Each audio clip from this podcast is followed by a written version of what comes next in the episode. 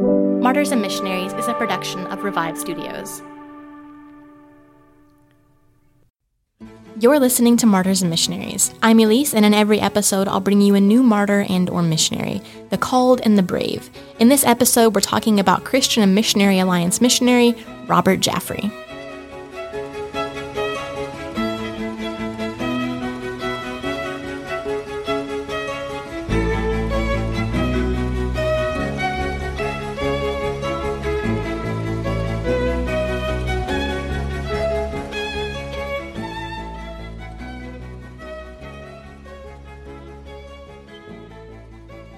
Usually at the top of the episode in the introduction, I announce where they were a missionary to, what their name is, um, even sometimes what period they served during, if it's particularly noteworthy. But I didn't do that for Robert Jaffray because he actually served in many different areas, predominantly in China, but then also in Vietnam and then in uh, what is now Indonesia. At that point, it was called the Dutch East Indies.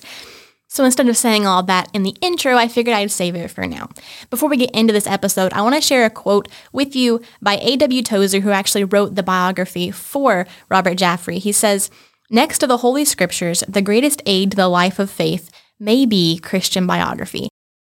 I get many different emails asking me, Have you read this biography yet? You should check this person out, read this person's biography. Uh, and so I know that you guys feel the same way. And that's why I wanted to share that quote with you before we begin, because it is so fundamental for encouragement in the life of a believer to hear about other people who lived these incredibly amazing and faithful lives. It's good for the soul. And I would say it's better than chicken soup for the soul.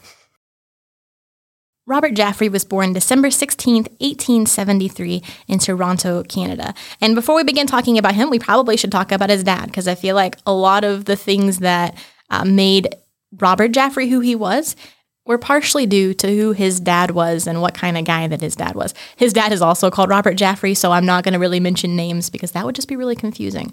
Um, so his dad was born in Scotland, and he's one of many children. He immigrated to Canada at the age of 20 in 1852, and then soon he becomes the co owner of a grocery store. He marries late, he has five kids, and then a fire just takes it all away just overnight. And he's $10,000 in debt. That's $10,000 in the 1800s, which is quite a lot of money.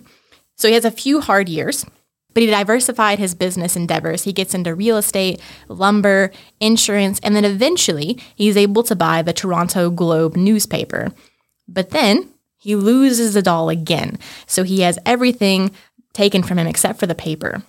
And he struggles back up, and he's well past middle age when you're thinking, I'm set, I'm secure, I don't have to worry about anything like that anymore. But he has to scrape again, and he ends up paying off his debts. He becomes a senator, and then he dies at the age of 82 with a considerable inheritance left to all of his five children.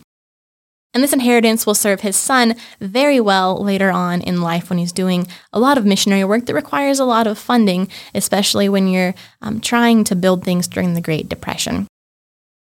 So, as we go through Robert's story, knowing that his father was the way that he was, it's not going to be super surprising that his son had much of that same tenacity. But in contrast, Robert uh, was born with diabetes and he also has heart disease. So he's obese as a child um, he's not able to do the things that he would like to do. As other children are doing sports, he has to sit on the sidelines. Um, he can't walk very far. He gets very easily winded. So he's not a healthy guy. But we've done enough of these episodes to know we've looked at enough lives to know that that does not stop God from using you. In fact, I I'm beginning to form a life philosophy um, that that's the catalyst for God using you. The more you look like and feel like maybe roadkill, the more that the Lord ends up using you. Maybe that's a bit too uh, stark, but it, I think it's true that some of the people who do the coolest things um, in some of the harshest conditions are also some of the sickliest people um, that you've ever met. That's not always true, but it's true, I would say 75% of the time. Anyway, his mother takes the kids to church. His father really isn't into church. He doesn't um, forbid the kids from going, but it's not really his thing. And in fact, for a while, he actually is going to these atheist meetings with all these influential people in Toronto. But he also says that's not for him because he just has too much respect for the idea of God. It's a really interesting thing. As far as I can tell, his father never becomes uh, a believer, um, but his mother was very faithful.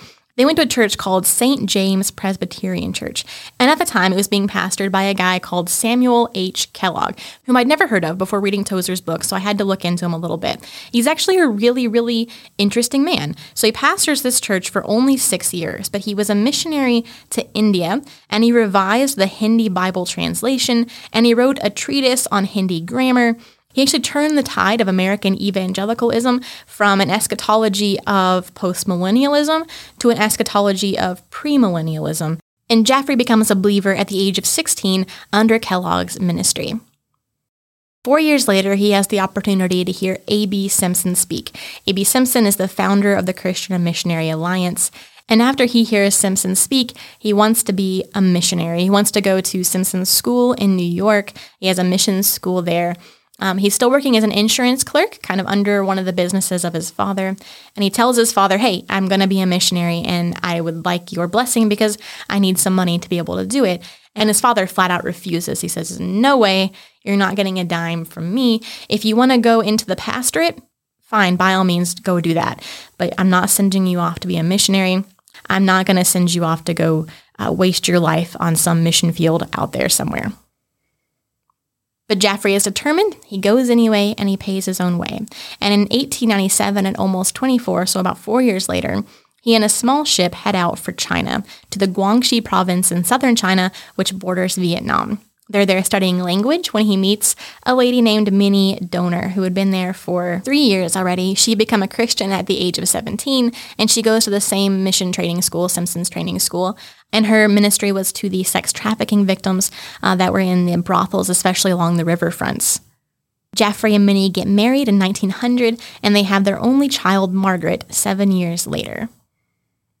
When Jaffray first gets to China, there's nothing noteworthy about his ministry at first. Um, he's just kind of listed, as Tozer says, he's just kind of listed on a roll there. Like they have, um, oh, here's all the missionaries that are serving in this part of China, and he's just a name. And at some point, and I don't really know exactly when this happened, but he becomes more of a field commander. And part of the way that he worked, because he had all of his health issues with his heart disease and the diabetes, um, he had to work in bed. So he had this table that he would set up over his bed, and he had all of his papers and all of his maps and all the different things he needed to do for the day kind of set up for him. And he would oversee missionary operations that way. And by this point, he'd already moved to Wuzhou, which is in southern China still, so not a super far move, but he would oversee operations from there for the next 35 years. Jaffray was very particular about his methodology, what worked on the ground uh, versus what the home office said, and that got him into trouble sometimes. But his thoughts were I don't want to come to China and make Western Christians. I want to make Chinese Christians. I want people to be able to still be and feel Chinese while they are believers and not have to feel as though they have to fit into some kind of um, Western mold in order to practice uh, Christianity and be a faithful uh, believer in Christ. So his system was very straightforward. Um, he would come into an area, or other missionaries would come into an area. They would uh, evangelize. Some people would become believers. And they would baptize them, and then immediately start a church. And then they would get a Bible school so they could disciple these believers. And then they would get mission houses. So they'd kind of work out that way. And one of the other things he wanted is for these churches to be independent from foreign missionaries. And this was not something that the other mission boards wanted, and something that the other missionaries also didn't want. Um, so there had to be a compromise that was worked out. Um, so the compromise was this there would be three committees one that was entirely Chinese missionaries, one that was entirely foreign missionaries, and one that was comprised of equal numbers of each. So it's a little bit cumbersome, but it was relatively effective. Another one of his methods that got him into trouble was how he ran meetings. Um, for example, if there was the funding of an orphanage on the docket, are we going to continue to fund this orphanage or are we not? He would say, All in favor of throwing these children on the streets, raise your hand. And nobody wanted to say they were in favor of throwing children on the streets, so they would agree to fund the orphanage. But this would cause some problems um, because people didn't like feeling pushed into a corner that way. But the people on his team, they loved him, they knew he meant well.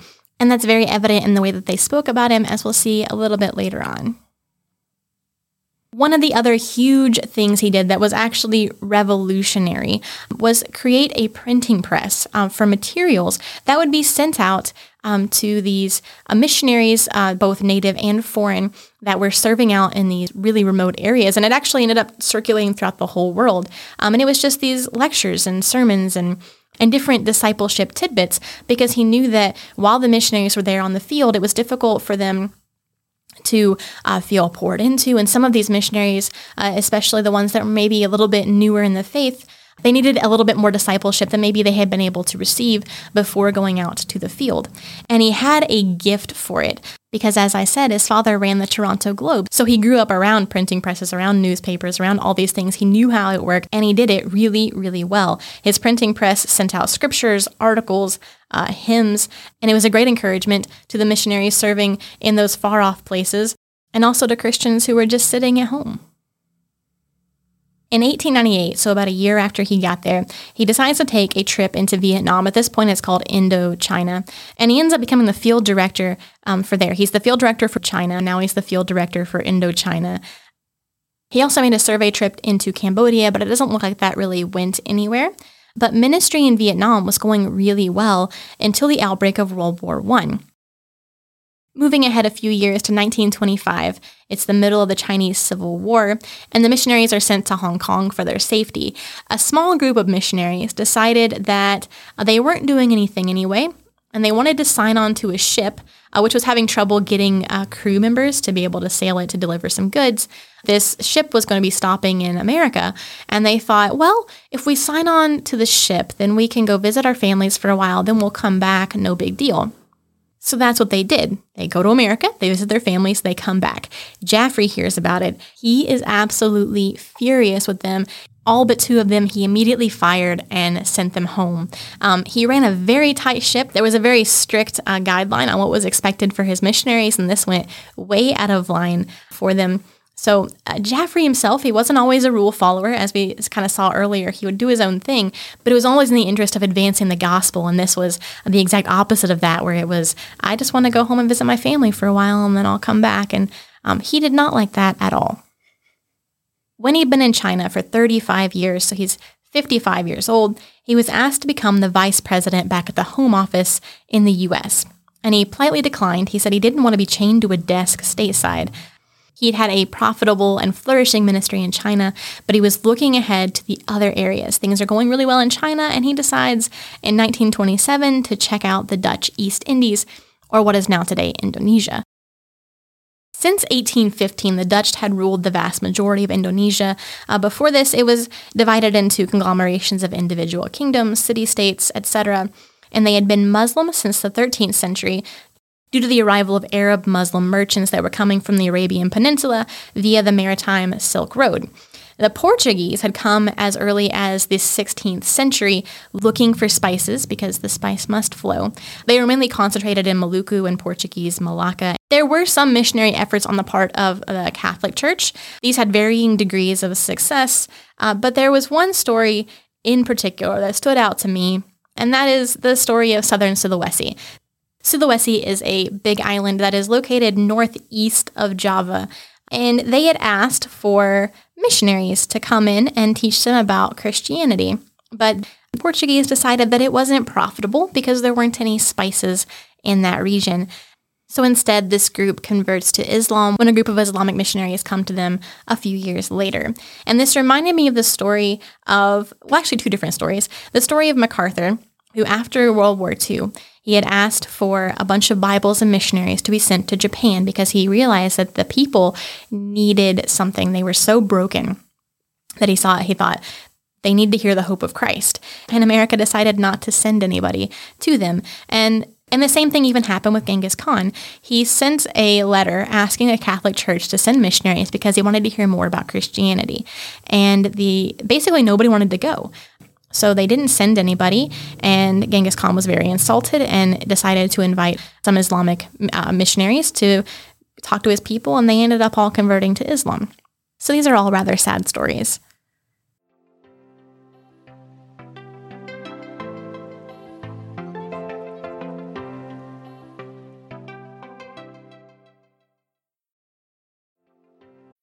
When you need mealtime inspiration, it's worth shopping Kroger, where you'll find over 30,000 mouthwatering choices that excite your inner foodie. And no matter what tasty choice you make, you'll enjoy our everyday low prices, plus extra ways to save, like digital coupons worth over $600 each week. You can also save up to $1 off per gallon at the pump with fuel points. More savings and more inspiring flavors make shopping Kroger worth it every time. Kroger, fresh for everyone. Fuel restrictions apply.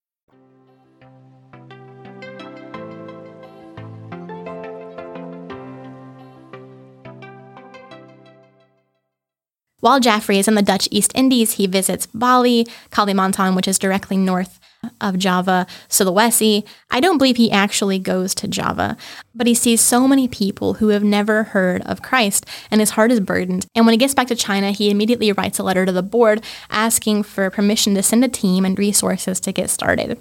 The board writes him back, no, there's not an interest of the board to do that. There's not the finances to do that because they're in the middle of the Great Depression. And he decides, well, okay, like it seems like that's my answer. I'm Not going to worry about it. I'll just keep on doing my ministry here. And then he has this dream. He says it was a horrible dream. I thought I was at home. I thought I was a fugitive fleeing from justice with stains of human blood on my hands.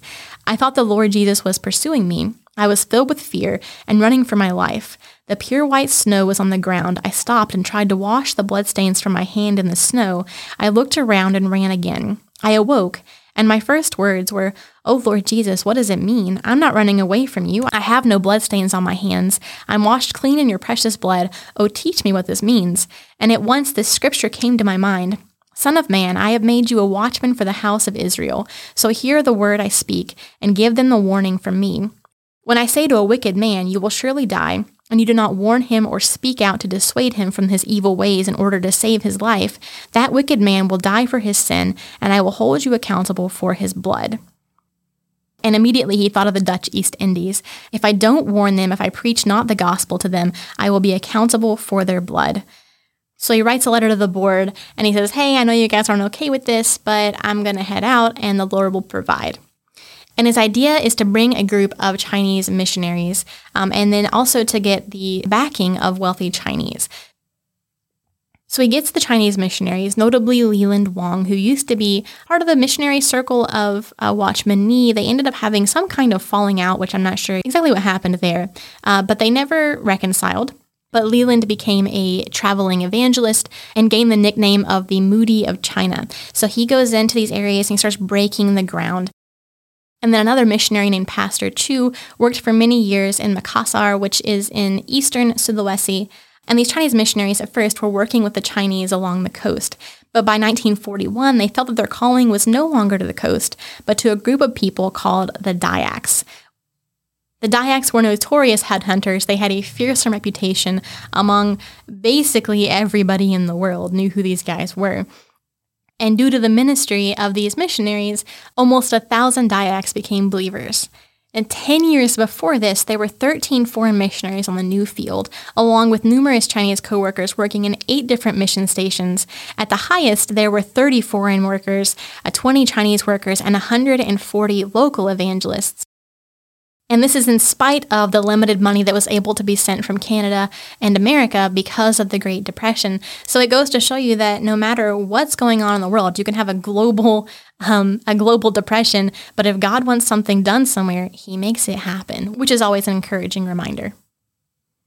In 1931, the Jaffray family left their home in Wuzhou after almost 40 years of ministry, and they moved to Makassar.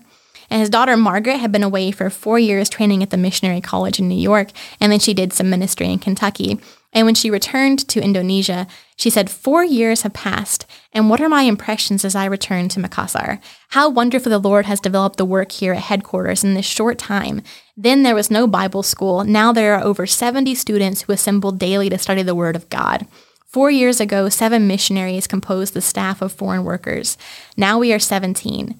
Then we had no converts in the city, and during these years, over a hundred have been saved and baptized.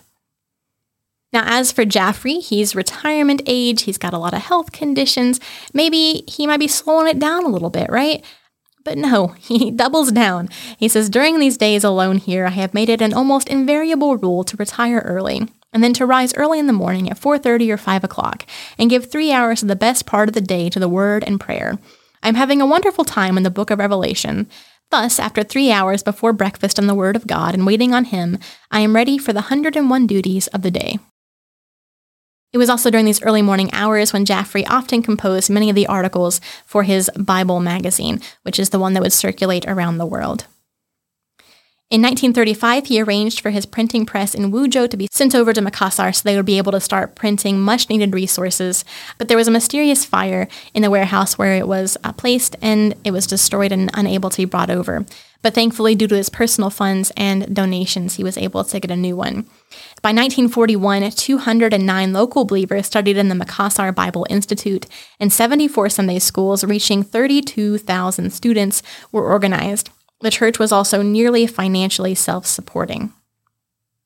Jaffray tried to venture into Malaysia, but he was shut down by his organization. The head at the time, William Smalley, said Dr. Jaffray's keen desire to have a part in every effort of getting the gospel to all men everywhere may have caused him to close his eyes to what some thought were serious errors in judgment and administration. So he ends up using his own money to try to start the evangelism in uh, Malaysia. He tries to get a Bible Institute going, but shortly after it started, the Japanese invade. World War is looming, and Jaffray is on furlough in Canada, and people are telling him to stay because there's a world war on the brink. But Jaffray tells them that he's going to go back home because if he doesn't go now, he may never get back, and he wanted to die where he had lived.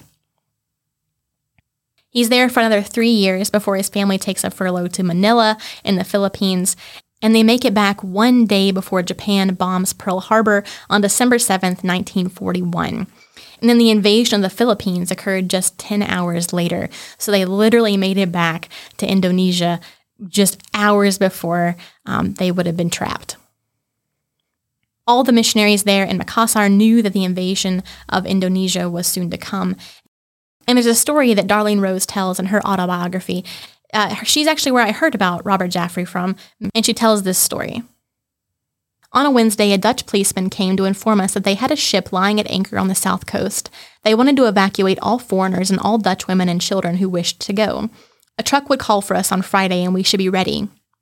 As we gathered for prayer, Dr. Jaffray said, I want to counsel you not to discuss this, this, decision, not even husband and wife. Go to your knees and say, Lord, what do you want me to do? Shall I go or shall I stay? This is extremely vital because then, no matter what happens in the months or possibly years that lie ahead, you will know that you are exactly where God wants you to be.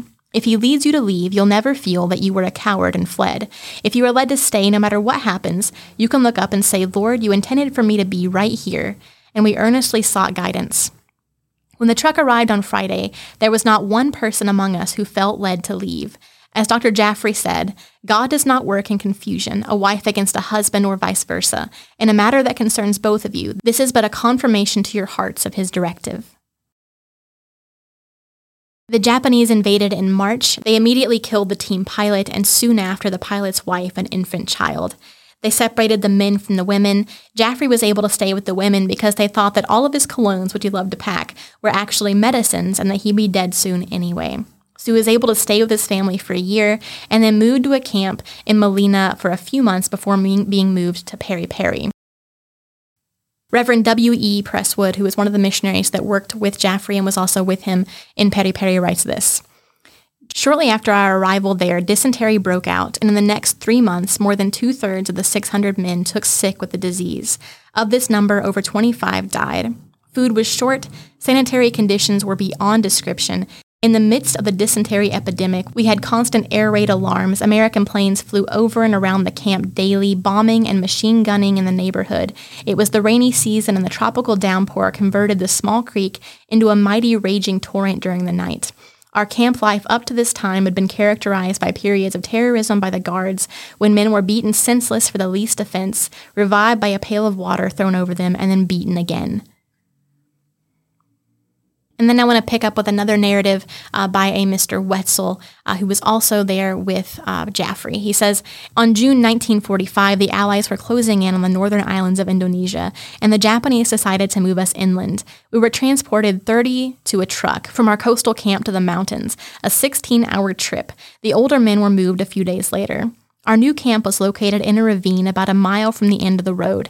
It rained constantly, and the so called trail was a muddy, slippery quagmire laden with stumps and rocks. The older men could never have walked in, so we constructed makeshift stretchers of bamboo and set out at night to fetch them. Because of the steepness, we tied the older men into the stretchers. Jaffray and the others were taken to a hastily thrown up infirmary, a simple bamboo and thatched shack with an earthen floor. Blankets were non existent. Fortunately, Colonel Warwood of the Salvation Army had an overcoat that he sold to Jaffray for $20, with payment to be made after the war. Except for the seniors, the entire camp was on starvation rations. Often there was no food at all for 24, sometimes 36 hours. The daily ration was one half cup of rice, no salt or sugar, vegetables infrequently, and almost never any meat. Jaffray needed salt and sugar, but none was to be had. A few men slipped out of the camp one night to try to find them at a nearby village. They returned empty handed, and the guards, who performed a rare after curfew roll call, beat them with clubs. I had dropped down to 98 pounds from a comfortable 150, but still had to work with the wood gang. I got dysentery again and was put in the infirmary about four beds from Jaffray. Day by day, he grew weaker. The male nurse was instructed to call Presswood and me if we, he detected that Jaffray was slipping away. Jaffray went to be with the Lord in the middle of the night on July 29, 1945, just a few weeks before the war's end. The nurse failed to call me until early in the morning. Presswood then came, and both of us wept at the bedside of one of God's choice servants. Presswood conducted the funeral service at 4 p.m. that cold and blustery day. A united Protestant and Catholic choir sang, Nearer My God to Thee, in three part harmony arranged by a priest. In his last prayer letter, written in 1942 upon his return to Makassar from the Philippines, Jaffray had written, The promise is when you pass through the waters, I will be with you. He is with us not only before and after the danger, but when we pass through it. His promise is very real to our hearts. I mentioned earlier on in the episode how even though he butted heads with different people in the organization, especially the board, the people who served with him and were on his team loved him immensely. And I wanted to share this snippet from the same man who gave us those last moments of Jaffray, uh, Mr. Whetzel. He says, one of the greatest blessings of my life was the privilege I had of being interned with Dr. Jaffray on the island of Sulawesi.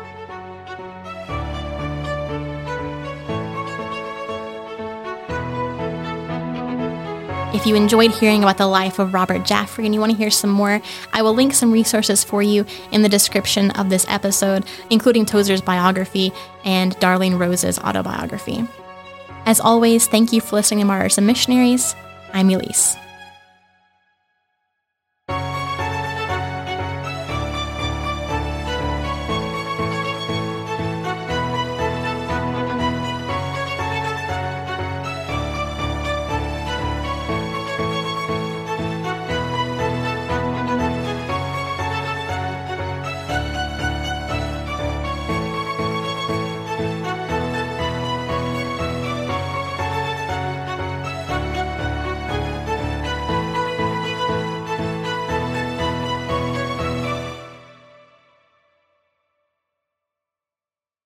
Save big money when you start your next project today at Menards. Convert your current recessed lighting with energy saving LED downlights from Feit Electric. They're bright and install easily in just minutes. They also go from regular lighting to nightlight mode with just a simple flip of a switch. Save big on all Feit lighting products now at Menards. Shop our lighting options today in store and on Menards.com.